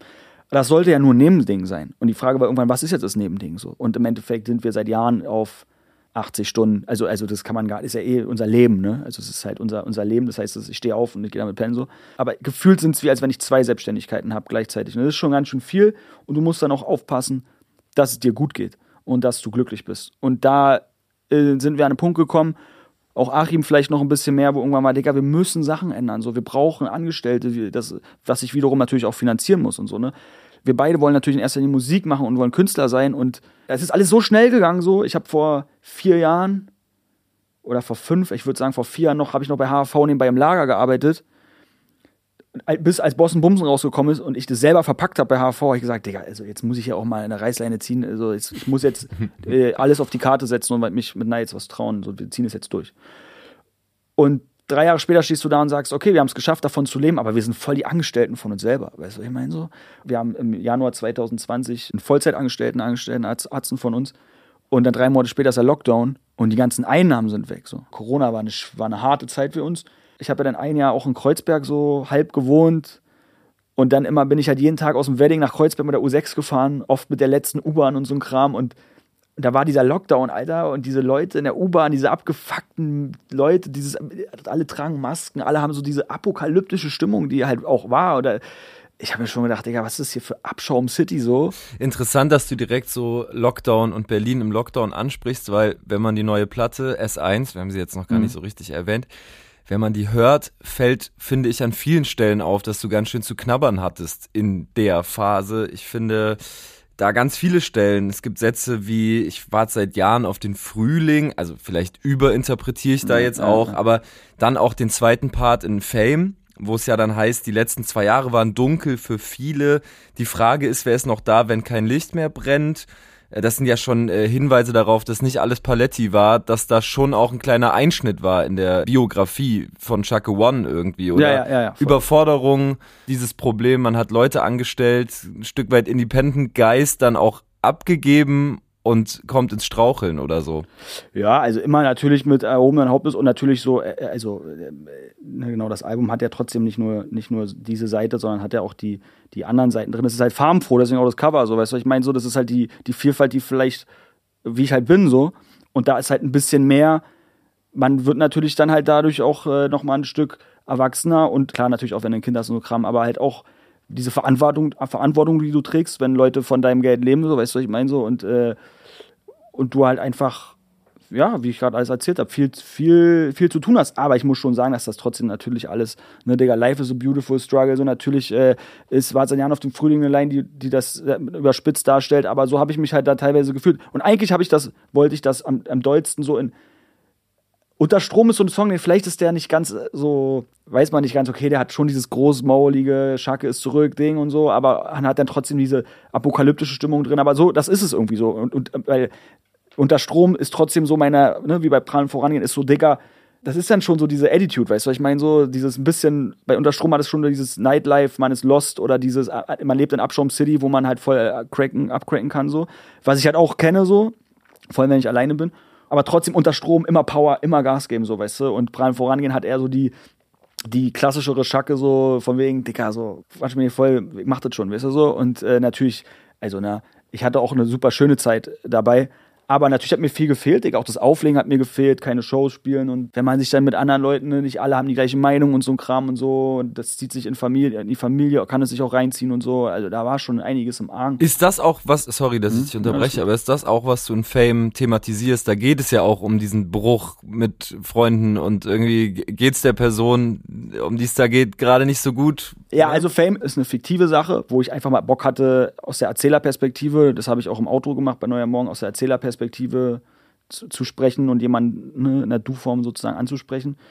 Fand das irgendwie cool, das Thema so. Es ist inspiriert von einem alten, von einem Salsa-Song aus den 70ern, wo das jemand auch mal so über den Fame gerappt hat, so, und da kam die Genau, also Idee. vielleicht zur Erklärung für die Leute, in Fame rappst du aus Perspektive des Fames, der quasi personifiziert Das finde ich geil. So, Ja? weil, so, genau, Ja. genau. Ich personifiziere den Fame und erzähle so wie in der ersten Strophe, wie Digga, komm, wie ich jemandem alles gegeben habe, so von wegen, Digga, wegen mir läuft's bei dir und so, weißt du, was ich meine, wegen dir hast du jetzt Cash, bla bla und so. Und äh, in der, ähm, wo man schon dann raushören kann, ja, äh, dein Bruder meckert zwar, weil du nicht da bist, er hat wohl nicht gesehen, dass du jetzt chartest. Und in der zweiten Strophe kippt das dann halt so, ne? Und äh, er ist nicht mehr Herr der Lage, zu viel Drogen, bla bla, falsche Leute, falsche Freundin und so. Und äh, naja, halt so das, was vielen Leuten ja schon passiert ist. Aber das ist mir so gesehen nicht passiert. So. Weißt du, was ich meine? Also, das ist so, ich kenne das, ich, man kennt, da sind ja auch diese Ängste drinne, dass die Karriere ist vorbei mäßig, so, ne? Läuft nicht mehr bei dir und so. Und natürlich, wenn du drei Jahre nichts rausbringst und ich war ja, das sind schon Sachen, die natürlich in meinem, also nicht in diesem Ausmaß, aber natürlich, man, ich hatte das erste Mal am Anfang der Produktion 2020, als die Songs auch noch nicht so denn genau, wenig stand, so, da hatte ich was voll, was ich gar nicht kannte. So, ich hatte auf einmal voll Selbstzweifel. So. Also ich kannte das schon bis zu einem gewissen Punkt, aber also wenn du dir Boss und Bumsen anhörst, also da ist gar kein, nicht ein Prozent Platz für Selbstzweifel. Das stimmt. Mhm. Das war natürlich, das, klar war das alles noch so befreiter und so, ne? Aber äh, natürlich auch eindimensionaler. Aber ähm, ich feiere es immer noch, natürlich so. Aber genau dieses, das kam schon dazu. Am Anfang so. Das war ganz komisch, ich konnte es mir gar nicht erklären. So. In der ersten Phase sind dann eher so Songs, äh, Themensongs entstanden. Die sind mir auf einmal leichter gefallen, so weißt du. Ich bin manchmal schon nach Hause gekommen und dann, weißt du, meine Freundin oder so gesagt, Mann, sag mal ganz ehrlich, wie, ja, das war nicht diese bedingungslos, eh alles übergeil, sondern auch so, findest du es geil oder nicht und so, weißt du so. Und das ist eigentlich, ähm, ich kann auch eine Lehre daraus ziehen. Das war, wie gesagt, nicht die ganze Zeit. Also ich, ne, man muss sagen, ich bin da, ähm, hat, mich jetzt nicht getroffen und ich war voll geknickt oder so die ganze Zeit und so. Ich bin schon immer, ne, läuft alles, aber ja, diese, diese, diese Zweifel, wenn man nicht zu 100% weiß, ob man davon zu 100% überzeugt ist. Ich hatte nämlich am Anfang immer so die ersten Songs, die ich dann gemacht hatte, oh, das habe ich schon besser gemacht. Und Achim ist auch nicht der Typ, der zu dir kommt und sagt, Digga, übergeil, sondern es ist so, wenn es übergeil ist, dann ist ist okay. Ah, ja. Und ich dann auch so, Digga, du kannst sagen, weißt du so. Und das ist aber im Endeffekt, gehört das, glaube ich, ist das ja voll normal, dass ein Künstler halt auch selbst mal Selbstzweifel hat. Eigentlich ist das ja das Normalste der Welt so. Sonst ist da irgendwas auch schi- schief gewickelt so, oder haut irgendwas nicht, vielleicht nicht ganz hin. Aber das ist doch voll toxisch so, weißt du, was ich meine? Weil mit der Einstellung, du musst, du musst ja zu 100% der Meinung sein, dass das, was du machst, das Geilste ist, weil wer, wer soll's sonst denken, so, weißt du, ich meine? So, also, das ist schon so, weißt du, ich fand ja dann die Songs auch geil. Ich bin auch so ein, ich sch- schwinge total zwischen den Emotionen. Ich bin total der euphorische Typ. So wie jetzt wieder voll viel plapper und bla bla bla. So bin ich halt, wenn ich was feiere, dann bin ich so, boah, Alter, das ist das krasseste überhaupt, so, weißt du, was ich meine? Und dann am nächsten Tag so, oh nee, das war, weiß ich nicht und so. Und dann bin ich auch so, dann bin ich voll negativ so und bin dann voll so, weil ich das Maximum will. So, weißt du so? Naja, du bist A, halt ungeduldig und B, wahnsinnig begeisterungsfähig und halt Ja. ein Nerd. Ich glaube, Naja. diese Kombi trifft ja oft Ja, zusammen ja, und dann- und dann- die ist nicht immer gesund, ja. zum, zum, dann springen nur die Funken durch deinen Kopf, so, weißt du. So ist auch wenn mit den ganzen Ideen, die wir haben und so in unserem Kosmos außerhalb der Musik. Ich habe immer nur, ich springe immer, ich bin so voll der, der Professor, so der zerstreute, der Chaot, so, weißt du, uns, so, weißt du. Der, aber das, das Chaos ist in Ordnung, weißt du so. Ja. Jeder bringt seinen Teil rein. Aber ähm, das ist schon drin, auch im Intro, genau, da hat er auch so eine Ret Retrospektive dann drin, so, dass ich so, so wie wenn ich Kopfhörer auf habe, du stehst am Bahnhof und ich sehe so alte Texte von mir und dann überlegst du krass, wie es früher war und so und äh, jetzt sind wir hier und ähm, die neue Reise geht los, die S1-Fahrt geht los, so, weißt du, was ich meine, so. Das stimmt, du, du rekapitulierst auch zum ersten Mal eigentlich in deiner Geschichte, ne? Und ähm, auch deshalb ergibt sich das Bild eines doch etwas erwachsen gewordeneren Shaka One. Klar schwingt dieser apokalyptische Flavor mit über Und die, ganzen- prollige Note ist auch immer drin. Die ist auch noch drin, die, die, die lässt aber natürlich nach. Du hast ja gerade schon gesagt, Ja, ja. irgendwie ein bisschen drauf geachtet, auch weniger Kraftausdrücke und so, ne? Irgendwie. Ich wollte mir das bei dem Album, also ich behalte mir nicht vor, dass ich nicht auch mal wieder eine richtig asoziale Nummer rausbringe, so, weil im Endeffekt feiere ich auch die ganzen Sachen, die ich gemacht habe. So, weißt du, ich meine nicht, dass ich irgendwas krass bereue oder so. Aber ich habe halt bei dem Album schon gemerkt, dass ich mal Bock hatte, mir selber zu zeigen, ob ich auch coole Mucke machen kann und coolen Rap mit Attitude und auch Battle Rap, der halt nicht, wo man merkt, der muss das drin haben. So, weißt du, ich meine, weil ich habe das früher ja schon ich, es muss ja immer in jedem Part drin sein. Es musste irgendein neuer Begriff für Ficken sein und irgendeine, irgendeine eine neue Beleidigung. Äh, Auch aus, natürlich, weil ich den Humor halt hart feiere. So das ist halt unser Style, auch wie wir reden. Weil Ja, mit Arzt ja. ist es immer noch so, weißt du, was ich meine, so. Bloß ich wollte halt einfach mal ne, mir selber zeigen, dass ich auch ein doper Motherfucker am Mic bin, ohne dass ich äh, diese provokante Art unbedingt brauche. Weil ich bin auch nicht der mega provokante Typ. So, weißt du, was ich meine? Also klar, ich habe meine Meinung Mhm. zu Sachen so und äh, ich bin auch mal ein bisschen forsch oder hab, ähm, komm auch mal, kann schon ein bisschen so große Klappe und so haben, aber ich bin, ich bin nicht der Typ, ich muss nicht, auch in meinem Privaten, ich muss jetzt nicht, ich gehe nicht raus, weil ich übelst krass provozieren will, so, weißt du, Ja. so, so, oder um, um jeden Preis auffallen will. Oh, nee, also. Da gibt's ja dann auch andere Rapper, die das. Äh, Ja, ja, ja, die genau. das machen. Und, man, und man wird nun mal halt auch erwachsener und lernt ja dann auch noch mehr über sich, so weißt du. Ich meine, das war ja nun mal die Schule, mit der man groß geworden ist und nur so hat Rap für mich auf cool funktioniert. Also ein Song wie Back, wie Back to the Streets hätte ich als 25er wahrscheinlich auch nicht cool gefunden, wenn jemand anderes es macht, weil ich einfach im Kopf da gar nicht bin, so, Mhm. weißt du, was ich meine. Aber jetzt halt ja, so weißt du so. Das stelle ich auch als Hörer zunehmend fest, dass ich mit solchen Songs viel besser dealen kann als früher. So. Es ist schon interessant. Ich, Freunde rufen mich an und sagen so, hey Digga, ich finde so Fame und äh, Disco Hanks voll krass, so, die holen mich, find, holen mich mehr ab als äh, motiviert, weil ja, kennen wir jetzt alle und so. Und ich sag so, Digga, das liegt nicht nur daran, dass du schon so oft gehört hast, sondern du bist einfach älter geworden, so, weißt du? Ich meine, Genau. du willst jetzt einfach irgendwas anderes hören. Und auch nicht Also, stehen geblieben, was ja irgendwie, was ja schön ist. Und ich finde, das schwingt in der ganzen Platte so mit. Also abseits dieses apokalyptischen Flavors, in dem das alles so passiert, schwingt halt mit, dass es mehr ums Ankommen geht, auch mehr ums Angekommen-Sein tatsächlich. Also äh, so bedrückend wie vielleicht so eine Lockdown-Zeit war, habe ich das Gefühl, so ein Schacke sitzt jetzt auf seinem Thron und reguliert von da oben. Okay, So. ja, ja, ja. Naja, also ein Stück weit schon, dass man die, das, äh, was ich bei Back to the Streets am Anfang sage, so sitzt am Bordstein, fragt mich, was ist passiert, wer hat gedacht, dass es einem das hier mal wird. In der Bank über, wird gerade unser Schnappo serviert, während immer noch der Name unsere Stra die Straßen verziert. Die wichtigsten Lines sind für mich da drauf, so, weißt du, so, die vielleicht man auch erstmal nicht gleich versteht. Ich habe da halt was drauf, so wie alles ändert sich und alles bleibt gleich. Und das sind, ich habe versucht, bei den Lines nicht pseudodeep zu sein, sondern halt, die habe ich eine Weile reifen lassen, so. Und habe gedacht, weil im Endeffekt so viel, wie sich in einem, im Leben verändert, irgendwo bist du ja trotzdem der gleiche Typ. Das ist so, was ich damit auch, glaube ich, aussagen will. Weißt du, also kann, kann sein, dass du Vater wirst, dass du auf einmal eine Firma hast oder zwei Firmen hast und äh, Verantwortung trägst und so. Und das gehört zum Angekommensein und auch Verantwortung tragen. Natürlich 100 Prozent so. Das mache ich auch voll gerne so. Weißt du, ich, also es passt schon zu mir. Ja. Aber am Ende bin ich ja trotzdem der gleiche Chaot. Ich war Dienstag, äh, was war Dienstag, Mittwoch bin ich trotzdem wieder mit Heiko und mit, äh, mit Klapso und Kuba bin ich nachts um drei vor der Kneipe gestanden, so, wo der wieder raus nicht rein durfte, weil er eine zu besoffen war. Also so, und das kann man halt auch auf Erfolg münzen. Das Ja. sage ich auch in dem Song. Du kannst erfolgreich werden oder einfach nur reich sein und äh, ne, es geht ja nicht nur um, dass sich jeder kennt. Es gibt ja Leute, die werden einfach nur reich und keiner weiß, wer es ist. Aber am Ende merkst du ja, dass diese typischen, ist ja irgendwo auch, was man ja weiß, so, aber im Endeffekt geht es halt nur mal um deine Familie, geht es darum, dass, dass, dass es seine Leute, die dir wichtig sind, gesund sind, dass es denen gut geht so und dass du genug Kohle hast, einfach nur mal zu essen, Alter, so, weißt du, ich meine, der Rest ist alles Bonus, so, weißt du, ich meine? Und äh, da habe ich auch so eine Line wie, ich will einen großen Wagen fahren und dann, und dann noch einen zweiten, doch die Straßen, über die wir fahren, sind und bleiben die gleichen. Da habe ich nämlich mal irgendwie einen sehr berühmten Rapper aus, Be aus Berlin, der auch aus dem Norden kommt, äh, ist dann in seinem SUV an mir vorbeigefahren und ich war auf dem Fahrrad. Und ähm, habe dann so gedacht, ja, er fährt trotzdem hier gerade durch dieses Industriegebiet, Gleiche weil es gibt, es gibt ja nicht die die Straßen nur für die Superreichen, wo dann kein Verkehr ist, kein Stau ist so. Die stehen auch im, im, äh, im, auf der Autobahn im Stau, auch wenn ihr Auto so schnell ist so, ähm, also gar kein nicht negativ gemeint, dass jemand ein teures Auto hat, das meine ich damit gar nicht, aber der fährt trotzdem, wenn er durch die Stadt muss, kommt er trotzdem durch ein Wedding und äh, wo du halt auch mit deinem, weiß ich was, so mit deinem, mit deinem Opel Astra da durchfahren kannst oder so. Das ist so ein bisschen die, im Endeffekt, genauso kann man es auch örtlich sehen, auch wenn ich vielleicht nicht mehr mein Leben lang, also am Ende, ich weiß nicht genau, wie die Line geht, aber du kannst ja auch irgendwann in einem krassen Penthouse wohnen oder so, aber du wirst ja nie vergessen, wo du halt herkommst, so weißt du, ich meine, so, so und mich hat dieser Wedding jetzt natürlich krass geprägt, auch wenn ich da nicht groß geworden bin im Wedding, also seit 13 Jahren halt immer da, so, weißt du, jeden Tag immer äh, lebe ich da so. Bleib den Sachen treu, die du, die dich halt ausmachen, äh, weißt deine Leute zu schätzen, so, weißt du, ich meine, die immer da waren, so. Weil der Rest kann kommen und gehen, aber so. Ja. Und man merkt auch, dass sich natürlich die Welt verändert hat, aber auch deine Sicht auf die Welt. Und ich habe das Gefühl, es ist jetzt gar nicht despektierlich gemeint, aber es ist ein egozentrischerer Blick auf die Welt als früher. Zumindest wenn man an äh, diese Hippie-Utopie auf der letzten Platte Shakitistan äh, denkt, die war ja sehr kollektiv gedacht.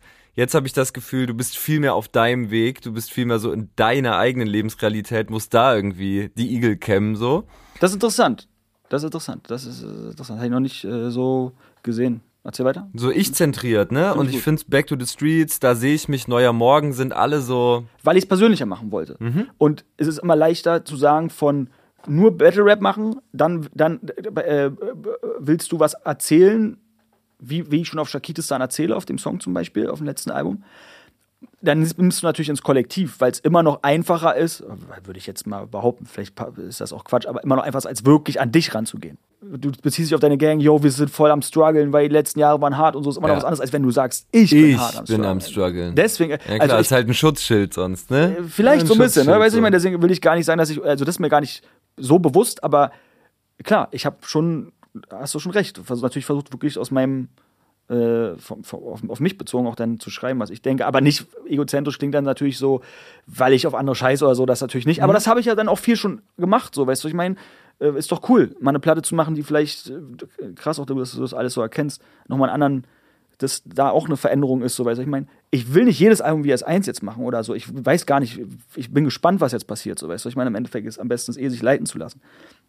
Aber das sind schon Sachen, die ich machen wollte und vielleicht auch verständlich, dass es ein bisschen dauert, so weißt du. Ich meine, weil du musst doch die richtigen Worte treffen, dass du selber cool findest, weißt du, ich meine. Ja, klar. Und dann verändern sich ja auch Dinge, gerade insofern, dass du jetzt gar nicht mehr so authentisch Hymnen für die Verlierer, die Hänger, die Tagelöhner irgendwie schreiben kannst, weißt du? es sind immer noch die gleichen Orte. Und es, aber auch wenn ich um nachts um zwei am Corner bin, was ich natürlich jetzt nicht mehr fünfmal die Woche mache, weil morgens die Kleine in die Kita bringe, so nach dem Motto, aber trotzdem halt, wenn ich so, ich hab das schon cool, wir machen, ich kann das schon machen, so weißt du, ich meine, weil ich brauche das, ist für mich Luft zum Atmen. Weil das war auch eine Sache. Wie weit bist du noch Schacke, wenn du auf einmal jetzt hier ein Kind kriegst und so ein Kram, weißt du, ich meine, deswegen, ich, ich mache das schon alles noch so und nicht, um dem Image gerecht zu werden, sondern weil halt einfach ich bin, das ist, weil ich meine, aber natürlich hat sich's geändert. Und natürlich rappe ich nicht davon, von ich bin mega, so ich, ich bin aber auch nie der Fan gewesen. Ich habe trotzdem nie so richtig, würde ich sagen, Rap gemacht, so diesen Loser-Rap, jeden Tag nur am Fliesentisch und ballern und so, Digga, weil das bin ich nicht. So, das bin ich nicht. So, ich habe immer, ich habe Bock, was zu machen und ich will was Geiles machen. Und wenn ich äh, zwei Tage am Wochenende im Club bin, acht Stunden, dann habe ich wahrscheinlich mindestens einmal davon aufgelegt, weil ich halt Bock habe, was zu machen, so, weißt du, so. Also das ist auf jeden Fall noch weniger geworden, weil das wäre auch nicht authentisch, wenn ich jetzt nur davon rappe, wie ich nur besoffen, äh, mit, nur, jeden Tag nur besoffen bin, so. Nee, weil das, das, ich dann nicht. Aber ich bin schon gerne betrunken. Podcast die Woche gemacht, so, Digga, das, das ist schon ich brauche von allem eine gewisse, eine gewisse Portion. Das, ich könnte nicht jeden Tag im Studio gehen rappen, dann würde ich sagen, ja gut, das würde mich langweilen. Ich brauche schon diese Vielfalt. Deswegen kann ich aber auch oft nicht was zu 100% machen. Sonst Ja. wäre ich im Rap vielleicht auch schon weiter.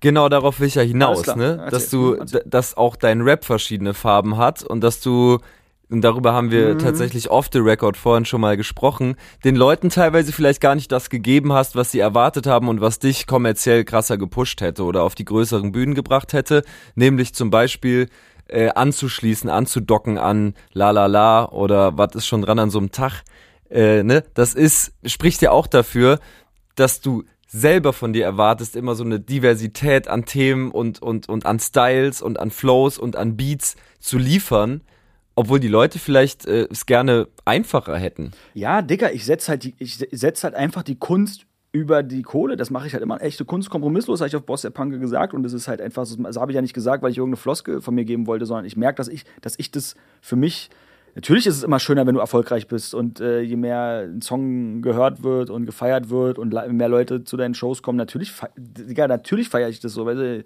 äh, 100 Prozent so. Ich will auf jeden Fall auch äh, erfolgreich mit meinen Sachen sein, aber halt nicht für jeden Preis, sondern ich will halt einfach, bei einem Album hatte ich halt Bock, mich selber, für mich das ja auch machen so und die Leute so ein bisschen fordern. Digga, ich fordere doch Leute auch mit meinen mit meinen, mit meinen DJ-Sets, so weißt du, ich meine, so, da spiele ich ja auch nicht nur noch wie vor sechs, sieben Jahren straight Boogie-Funk die ganze Zeit oder, oder und, und, und, und Disco-Funk, sondern das ist viel weiter geworden, mein Spektrum. Und trotzdem, bei, bei, bei mir bei den po ähm, Portionen, trotzdem spiele ich da immer noch, hat das immer noch die gleiche Wurzel und ich spiele so eine Songs. Aber früher habe ich sagen, wir bin ich mit 50 Boogie-Funk-Platten auf die Party gegangen, jetzt sind es nur noch sechs oder zehn, die man straight so definieren würde, weil jetzt halt, dann habe ich halt Styles, die halt aus Südafrika kommen, die dazu kommen oder aus Nigeria oder weißt du, aus anderen aus anderen Kulturen und dann da- das ist dieses eklektische, weißt du, was ich meine? Und ich will das auch nicht zu weit bringen bei dem Rap, weil ich stehe ja auch auf Rap, der einfach Beat an, geht, ballert raus, so. weißt du, was ich meine? Also das ähm, das feiere ich auch, aber ja, äh, das ist halt ein Abbild von meiner von meinem Kopf und wenn er halt relativ viel in meinem Kopf rumschwirrt, dann kommt da doch viel rauf, weißt du, ich meine.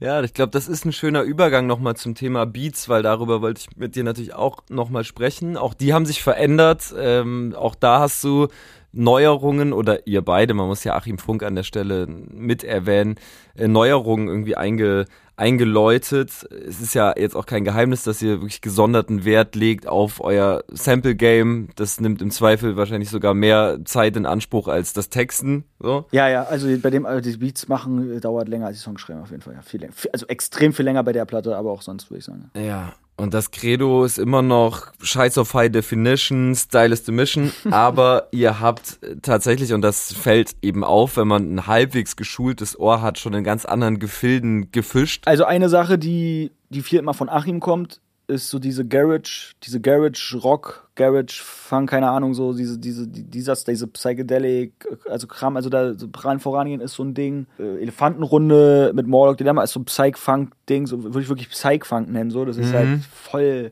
anders so, wobei wir sowas auch schon immer hatten. Was dazugekommen ist, ist halt diese Wobei letzt hat letztens einer hat irgendwo geschrieben, verletten lasst sich die, die Beats. Ich sage, okay, ein Beat ist halt, ich habe einen Letten-Song gemacht, so den, der, der, Der nicht, der nicht Reggaeton-mäßig sein sollte oder irgendwas, sondern es ist wirklich Ja. so ein Salsa-Rhythmus mit einer 808 und diesen habe ich so noch nicht gehört, auf jeden Fall so. Der ist natürlich da anders. Ansonsten, ähm, was ist noch auf dem Album viel drauf? Ja, das zum Beispiel, ich finde das Sample auch von Fame voll spe speziell, so weißt du. Das ist übrigens sehr interessant, dieses dü. und dann kommt diese Flöte und so ein Kram, weißt du, und so. Mhm. Stimmt, da ist die Querflöte Ja, drauf. ja, so ja, ja, ja. Das Sample, schwöre ich dir. Ich habe diese Platte seit 2014, als wir angefangen haben. Ja. 2015 habe ich 2015, da war ich in Chile. Da habe ich diese Platte gedickt und bekommen. Wirklich schon bei Steckspiel und Suffs gab es dieses Sample.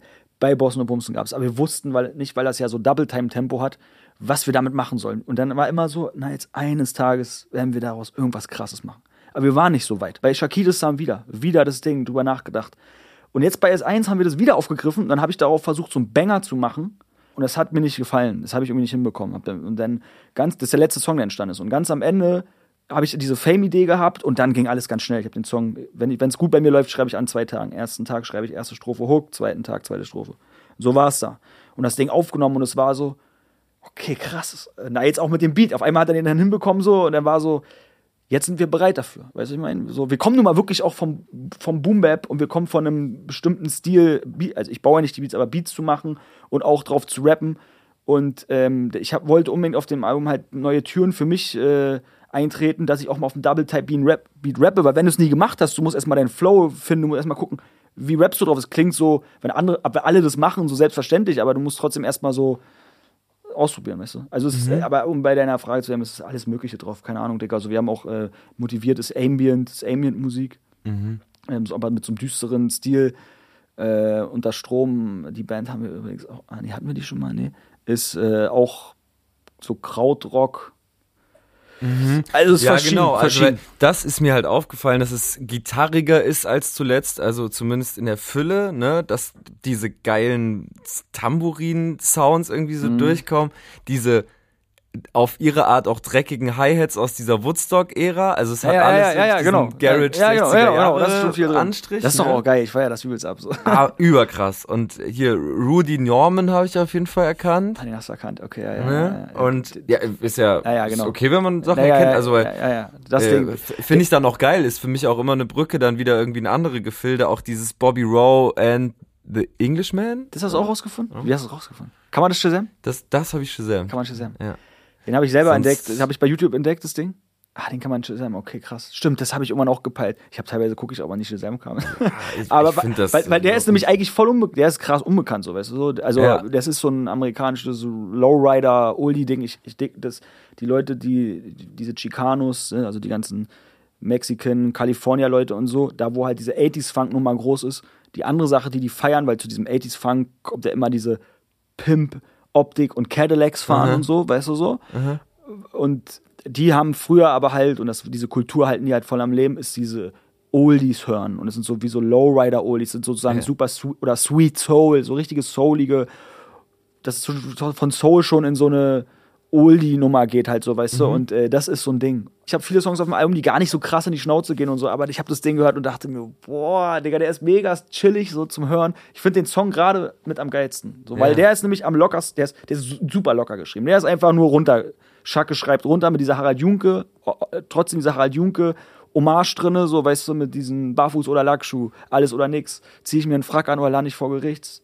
Ich warte bis morgen früh, die letzte Bahn ist weg, ist halt von mir. Äh, Champagner für die Damen, für mich das Herrengedeck. Das ist so, äh, Champagner für die Damen ist von Harald Junke. Da habe ich daraus gemacht, Champagner für die Damen, für mich das Herrengedeck. Und dann halt natürlich dieser klassische, keine Termine, leicht in zu sitzen. Ja. Äh, keine Falte, tut mir leid, ist auch von Junke. Ich habe die alle so eingebracht, so, weil, weil ich habe auch schon bei La La La vom Harald Junke Grab äh, oder beim Denkmal, beim, beim Denkmal im, im Wedding gestanden. Aber er ist wirklich ein großer Held für mich so. Und ich glaube, ist auch ein Ausblick, wo ich vielleicht noch mehr hin will. Ich feiere schon dieses Entertainer-Ding. Er war einfach ein Entertainer mit Berliner Herz, mit Berliner Schnauze so. Einer, der äh, gerne getrunken hat. auch wenn er das leider dann nicht so im Griff äh, mehr äh, hatte. Aber ich bin ein großer Fan von Harald Junke, wirklich so. Ja, aber genau, also um zum Sound vielleicht nochmal zurückzukommen, total geil, das ist irgendwie diese Garage, Woodstock, 60er, 70er, Pop, Rock, Dream Pop, äh, White Rabbit, äh, Auf jeden Fall alles- Soundästhetik hat, diese Schweineorgeln auch und so. Ja, ja. Ich glaube gerade im Intro Ja, ja, genau. das ja am Ende Was ist so das rein. Intro, würde ich sagen, ist auch so eine Garage, äh, aber eher so ein, weiß ich nicht, Lo-Fi Garage Funk. Also es ist ja schon so eine, oder so ein, ich weiß nicht, so eine dreckigen Soul Independent Kram, so Ja. was man. Ähm, ich weiß nicht, ob sonst noch irgendwas äh, vom Samplen. Neuer Morgen ist zum Beispiel auch von Achim, das Sample. Und ich bin natürlich sehr stolz darauf, dass ich so eine Songs wie Papi Chulo am meisten, das ist ja nun schon das größte Experiment, was ich bis jetzt beattechnisch auf jeden Fall gemacht habe, dass ich es einfach gemacht habe und raufgepackt habe. So, weißt du, das, das ist ja, das zeugt ja, um nochmal auf zurückzukommen von vorhin, hier Selbstzweifel und so ein Kram. Du siehst ja daran, das Selbstvertrauen, was ich natürlich aber in mich habe. So, das ist immer so, das kann, ich kann meine, das kann zwar Selbstzweifel haben bis zu einem bestimmten Punkt runter, aber immer alles unter diesem Grund, äh, Pflaster, dass ich natürlich weiß, was ich kann und was ich mir auch was traue. Ich habe mich trotzdem Sachen getraut auf dem Album kommst, und halt nicht auf Hits gesagt, ich will auf jeden Fall Hits machen und bla und so, sondern halt wirklich gesagt, ich will ein starkes Album machen, wo ich mit happy bin so und wo ich äh, was traue. Und das musst du dich ja erstmal, ne? Und auch so Papi Chulo zu machen als Boomweb-Rapper. Ich meine, überleg mal, wie weit unter Strom und Papi Chulo auseinander ist. Da sind Welten dazwischen. Und das erstmal zum Album zu kriegen. Wir waren dann irgendwann bei 70, 80 Prozent und ich war so mit Achim, ja, was machen wir jetzt mit den ganzen Songs? Das ist doch kein Album, Digga. Das sind irgendwelche, das ist eine Collage, aber das ist doch kein Album. Dann haben wir versucht, das irgendwie so auch im Mix und so und, und das hat auch echt lange gedauert, die Songs zusammenzuführen, dass auch die, weil Achim ja auch zum ersten Mal modernere Elemente eingebracht hat. Wir haben ja zum ersten Mal mit 808s gearbeitet und so ein Kram, aber wir wollten alles so machen, immer, dass es natürlich so klingt, dass kein anderer das so machen könnte und äh, trotzdem immer diese analoge, organische Note drin hat. Und das musst du erstmal machen. Du, du nimmst sozusagen eine 808 Drums und dann baust du danach, tauschst du die wieder aus äh, oder, oder also du, du, zum Beispiel bei Motiviert oder so, ne, der ist ja schon so, hat ja diese 808 Hi-Hat drin und so, aber dann diese völlig zerschredderte Gullideckel Snare Drum, so, weißt du? Und das funktioniert nicht immer so leicht. Also, es ist schon so, dass 808 Bass und 808 Drums und so, also dieses Trap-Ding, das funktioniert schon nicht ohne Grund so gut zusammen. Das passt halt. Aber wenn du tausch mal bei einem Trap-Beat auf einmal die Snare aus, dann und dass das trotzdem funktioniert und geil kommt, das ist gar nicht so selbstverständlich, weißt du, ich meine? Und deswegen haben wir viel so. Ich, ich, ich denke, dass die Arbeit, die wir in die Soundentwicklung gesteckt haben, wir haben ja noch haufenweise Sachen, die rumliegen so. Ähm, vor allem Achim, es wird uns krass in die Karten spielen. Ich würde gerne noch diesen Nostalgiefaktor besprechen, Ja, so ja, als ja. letzten Punkt, weil ich das auffällig finde, das wirkt jetzt alles noch nostalgischer als eh schon. Ich wusste Mhm. schon immer, Schacke hat irgendwie, äh, ich sag mal, ein Bewusstsein für Popkultur, für andere Jahrzehnte, Naja, äh, für einen ja, gewissen Geist in Berlin, der vielleicht längst vergangen ist und so weiter. Aber jetzt fällt auf, äh, die Videos sehen wirklich authentisch nostalgisch aus. Mhm. Die Beats sind wirklich gepickt aus teilweise den 60ern, den 70ern. Mhm. Ich habe mich gefragt, ist das auch eine Flucht vor der Jetztzeit? In so andere Jahrzehnte? Nee, oder ist es einfach Nö, Reminiszenz nö, so? Nö, nö. Ich guck, nö, ich höre mir auch an, was Leute machen und ich merke halt nur, also was die, was die Amis teilweise machen. Gar nicht unbedingt immer der Rap, aber ich meine, also Ace Rocky zum Beispiel, ich bin jetzt, ich finde jetzt nicht, dass der krasseste Rapper ist oder so, weißt du so, aber der ist natürlich ein doper Rapper. Aber dieses, das ist ja, konnte mit vielen Sachen immer nicht so viel anfangen, weil er jetzt nicht dieser Fashion-Guru Mhm. so ist und so. Aber Digga, guck dir seine Videos, guck, das ist übrigens, er macht die krassesten Videos, okay? Also das ist Inspiration Mhm. für, für mich, so, das ist Messlatte. Guck dir die Videos von dem an. Alles aus ist halt auch für Achim so und für Dominik so, pff, okay, der Look dazu, die Beats, Digga, der macht einen Song, der macht auf einmal so einen Hippie-LSD-Song, so, weißt du, ich meine, so, der, die, das meine ich, die trauen sich was, die machen was, wo du denkst, das ist innovativ, so, das muss man auch, auch, auch Ka- Kanye West natürlich und so, ich bin jetzt nicht der riesen Kanye West-Fan und sag, man muss um jeden Preis immer total äh, crazy und innovativ und weiß ich was sein, aber ey, jetzt mal nur wirklich von Musik gesprochen, so, das ist, also das ist eine Ästhetikfrage. Und die Leute, die da den geilen Sound machen, und Tyler the Creator, ich, ich habe nie Tyler the Creator gehört, äh, das neue Album ist überkrass, Digga. Da ist so viel 90s drin, Alter, so, das ist Wahnsinn, so, weißt du. Eins ist doch einfach Fakt. Die Jahrzehnte, vor allem die 70er, wo das alles noch organisch war, aber auch die 80er, Digga, da, das war nun mal einfach musikalischer und das, es war halt einfach krasser als heute so. Heute kann jeder Musik machen und das ist geil. Dieses DIY-Ding spielt natürlich Hip-Hop total in die Karten, so, weißt du, was ich meine, so. Ähm, auch mit an ganz vielen Faktoren. Guck mal, alleine heute will ein Veranstalter eine Band buchen, eine Rockband buchen, da kommen mal sieben Leute, ich das trägt finanziell und so. Der Rapper, der kommt einfach alleine hin, macht im Bestfall mit seinem Handy die Beats an oder hat einen DJ dabei, so. Das sind, ne, ähm, aber oft ist der Anspruch und die, die, die, die, dieses, diese Soundästhetik, die halt analog, die Anal, die Anal, das Analoge hat, das liebe ich halt. Ich liebe halt so, wenn, wenn ich alte Eisberg-Klamotten trage, auch da, ja, ähm, äh, Digga, was die für Sticks gemacht haben, was für ein Aufwand da drin war. Das ist so wie, ich fahre ja kein Auto, aber guck dir an, wie früher Autos gebaut wurden, Alter. Da haben, heute ist alles immer Funktionalismus, Funktionalismus. Und ich habe halt nicht Bock nur auf Funktionalismus, sondern ich feiere natürlich auch Ästhetik, so weißt du. Ich meine, wie Architektur, früher überall Stück als Stück und so. Heute sowas gibt's halt nicht mehr. Muss ja auch nicht. Es gibt auch voll viel geile neue Mucke, so weißt du. Und auch den, was die Kids jetzt hier teilweise rausbringen. Äh, ich feiere voll Sachen so, aber ich komme nun mal daher. Und das ist was, auch wenn ich mich in Sachen ausprobiere, ich liebe einfach äh, diese Musikalität oder diese, diese analoge Ästhetik feiere ich. Wir nehmen natürlich auch über einen analogen Verstärker auf und so ein Kram und so, weil es einfach geil ist so. Ich finde ein Boom Bap Beat, der digital, wo, man, wo ich höre, das ist digital, ist nicht so geil wie einer, der, der aus der Maschine kommt. Oder zumindest genauso. Das ist wie mit übrigens analoge, analoger Fotografie. Auch da, ich sag dir, das ist wie mit den Beats, okay, ihr könnt mich vielleicht auch mal vom Gegenteil überweisen, über, über, überzeugen, aber grundsätzlich ist ein analoges Foto einfach das analoge Foto und ein digitales Foto wird nie so aussehen wie ein analoges Foto. Auch wenn du ganz nah rankommst, aber das, und das ist so diese Haptik, die, die mir auch gefällt. Ich lege ja bis heute noch mit Schallplatten auf, so was natürlich, vielleicht mache ich es irgendwann auch nicht, weil ich bin noch zu faul zu digitalisieren, so weißt du, aber ich liebe die Haptik, aber ich liebe es, eine Schallplatte aufzulegen und ich verurteile aber keinen digitalen DJ, weil im Endeffekt bei all den Sachen, von denen wir reden, machst du ein geiles Foto, machst du ein geiles Foto. Legst du geil auf, ist doch egal, wie du auflegst. Äh, Erzeugst du eine Stimmung, machst du was Besonderes, ist egal, wie du es machst. Und so ist beim Rap auch. Ist doch egal, wie du dein Beat produzierst, ob du alles kurz am, am Handy dein Beat baust, weißt du, was ich meine? Wenn es Flavor hat als Flavor. Wenn die se alten Sekte-Sachen, die die an, an einer Playstation äh, produziert haben, ist doch King. Ja. Ist doch, üb- ist doch voll geil. Übrigens, die allerersten Beats mit 12 haben wir auch noch an der Playstation gemacht. So. Aber ähm, das geht, ich sage nicht, dass ich das besser finde, aber ich mag's halt. Weißt du, was ich meine? So? Und dann es ist, sollte aber immer ein Bonus sein. Guck mal, niemand schreibt unter unsere Videos, dass es krass, die, die drehen das alles auf 16 mm. Die Leute schnallen es doch gar nicht. Du legst einen Filter rüber und gut ist. Ja, weißt du, ja. was ich meine? Nee, das macht ihr auch für euch. Ja, Genau auch für uns. Ja. Oder die, die, die ist vor allem Dominik, weil er halt sagt, das ist halt mein Anspruch an die Videos so. Ich will halt, wenn ich was mache, dann immer 16 mm oder ne?